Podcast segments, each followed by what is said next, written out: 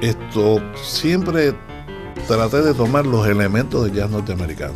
Well, I always tried to take elements of North American jazz to give greater richness to Ah, mi Afro-Cuban music. Y yo sé que puedo estar equivocado. Because I felt like if I had just tried to play pure jazz, I, I would never be Art Tatum. Nunca iba a ser Bob Powell, I'd never be Bud Powell, ni Hank Jones. nor Hank Jones. Entonces yo lo que quería esos elementos para darle... So I thought I eh, would take elements from them and try to harmonically enrich Cuban music, which needed that. To use jazz phrasing with Cuban rhythms. Y es lo que hago todavía. And that's what I still do today. That's the formidable Cuban jazz pianist Chucho Valdez with translator Catherine Murphy. I'm David Gorin, and this is Jazz Stories from Jazz at Lincoln Center. On this edition, we'll hear an excerpt from my October 2010 interview with Chucho Valdez on the occasion of his first appearance in the United States in seven years. We talked about the recent historic visit to Havana by the Jazz at Lincoln Center Orchestra and about living the jazz life in Cuba before and after the 1959 revolution. Yo puedo decir que tengo que darle gracias a Dios por ser hijo de Bebo Valdés. I know that I have to thank God for having been born the son of Bebo Valdez. Porque eh, mi padre era, es... no My father's an es- incredible un- bebop pianist, de and he's bebop also a master of. Afro-Cuban music. Y cuando yo empecé a tocar el piano, él ense- me, me empezó a enseñar de todo eso. And when I began to study piano, he taught me all of that. So this was in terms of the radio, right?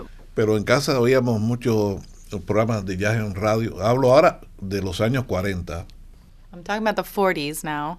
Esto, oíamos muchos programas de radio, eh, las bandas de Ellington, eh, las bandas de Count Basie, eh, Tommy Dorsey, eh, pero también eh, Art Tatum era el, el rey, Art Tatum, Monk y Bud Powell. Y entonces, eso era en casa la radio.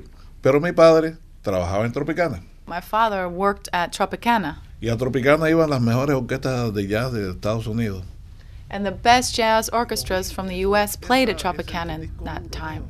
Tiene eso grabado para siempre. Y eso me llevó al mundo del jazz definitivamente.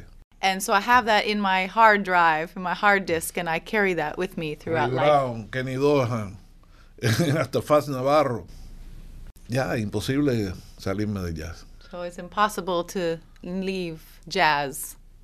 How important was radio in hearing jazz and music from outside of Cuba? Quisiera preguntarle sobre su juventud, pero también mezclado a eso, él dice en los años después de la revolución. ¿Antes o después? Después, you're talking about the period right after the revolution was more difficult to hear Ah, jazz. You're yeah. Ya. No había información. there was no information. Pero eh, nosotros éramos muy, muy jóvenes en esos tiempos. Y entonces empezamos a comprar radio de shortwave. Entonces, un baterista que se. Un baterista que era muy bueno descubrió que había un programa que se llamaba The Voice of America Jazz Hour. And this great uh, drummer, who is a friend of mine, discovered this Voice of America Jazz Hour.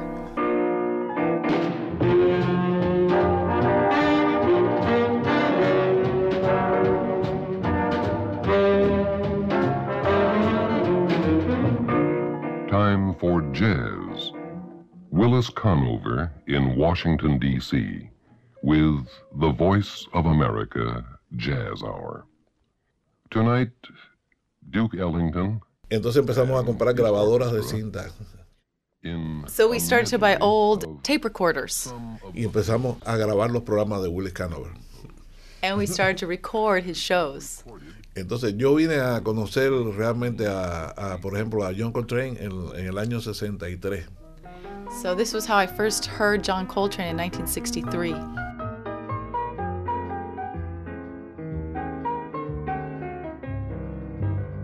When the Jazz Lincoln Center Orchestra was in Cuba just a couple weeks ago, I understand that you were performing with them.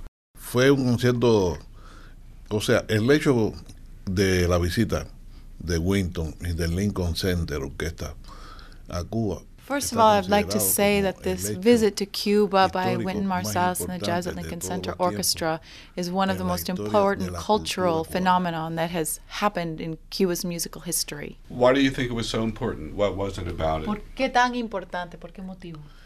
Eh, eh, quizás eh, más que importante, más- es súper importante, We've never had a jazz band, a North American jazz band, with the level of musical directorship and the level of the high, the quality of musicians that make up the jazz at Lincoln Center Orchestra. una de tan alto nivel.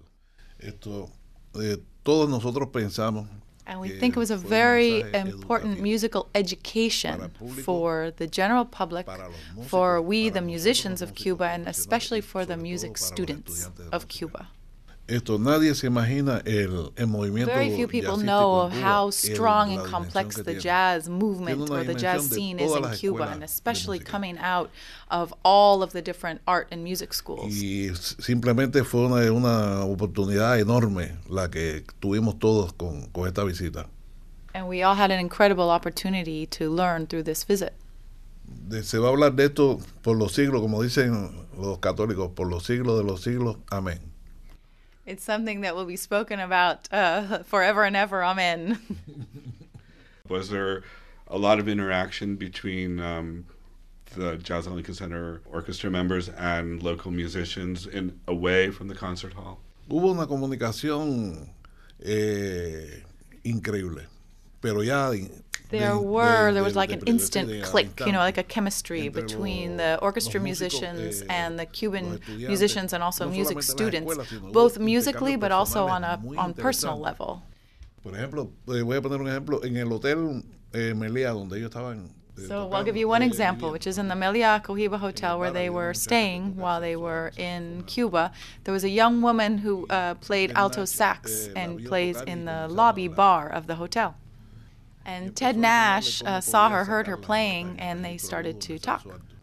And he started to just spontaneously show her about how to try to reach the higher notes on the alto sax.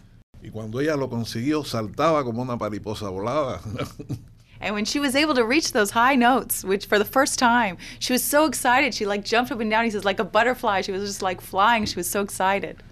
Y bueno, así mismo pasó con diferentes músicos también y diferentes eh, instrumentos. del- del- So it happened with a number of the musicians in the orchestra, um, with other sa- some of the sax players, other sax players with Wynton and the young trumpet players. Carlos Henriquez. It was like it was this big embrace among all, these two musical música es una families because music teaches us that we're all just one. Can you tell me of examples of the Jazz at Lincoln Center orchestra members learning from the Cuban musicians, either in Cuban music or, or even in jazz? Eh, no en jazz, es imposible.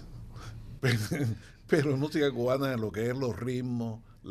So I think not in jazz itself that would be impossible, but definitely in terms of Cuban music, they learned about the clave, about the tumbao, sort of the Cuban groove and rhythms, and that really is how Latin jazz was born. So yes, I think that w- has been important for them.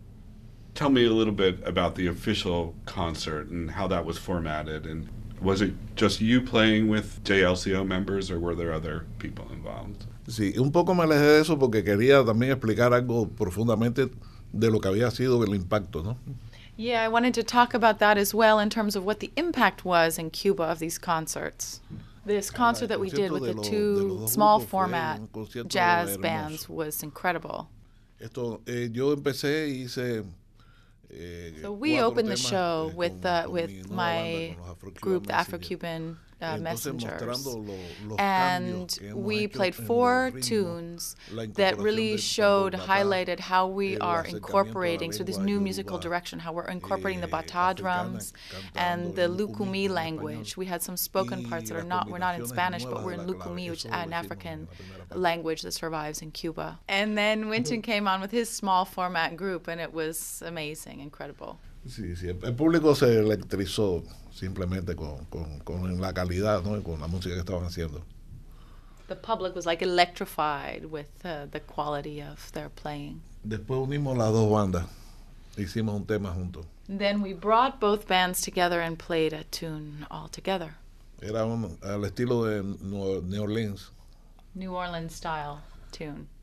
And we started the song by Wynton calling out the names of some of the most important musicians of New Orleans héroes de la style jazz. Jelly Roll Morton, Louis Armstrong, and I called out the names of some of the most important hablando de cada people of Cuban music, Ernesto Lecuona, cuando él terminaba, entonces John hablaba de los grandes Opolso, etc. And then we launched into the song. Y terminamos, el público, ese fue el último tema. Y el that was our last tune, and the, we got an incredible standing ovation. The whole theater was standing on foot applauding for we don't even know how long.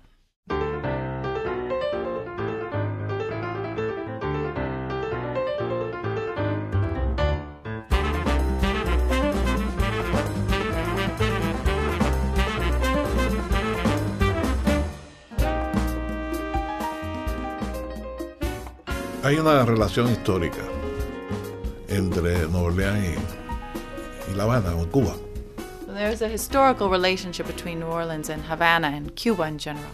Tiene mucho que ver con los esclavos africanos que tuvieron en ambos lados which starts with the enslaved Africans who were on both sides, y la influencia de los franceses. and also the influence of the French. Eh, los esclavos haitianos que, que escaparon o vinieron a Cuba traían las raíces de la contradanza francesa porque fueron una colonia francesa. The escaped slaves from Haiti, many of them came to Cuba and brought with them the French contra célula que dance, se llama cinquillo which has remained in Cuba.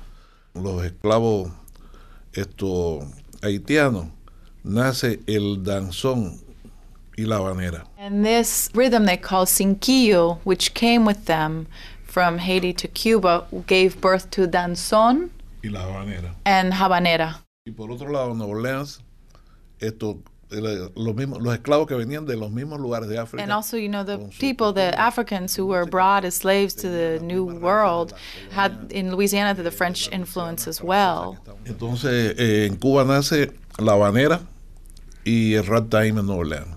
So habanera was born in Cuba, and ragtime was born in New Orleans. Quizás si yo toco una habanera, piensa que es un ragtime.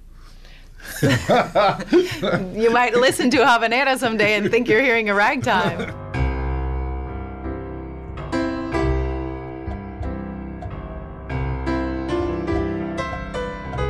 Cuban pianist Chucho Valdez with translator Catherine Murphy from an interview at Jazz and Lincoln Center in October 2010. Check out the music of Chucho Valdez at our Jazz at Lincoln Center radio program archive www.jalc.org slash jazzcast. You can find Jazz Stories at jalc.org and on iTunes. Jazz Stories is produced at Murray Street by myself, David Gorin, with Alexa Lim and Stephen Rath. Support comes from Jazz at Lincoln Center. Consider becoming a member and experiencing America's great jazz art at Rose Hall, our house of swing. You'll find schedules and more at jalc.org.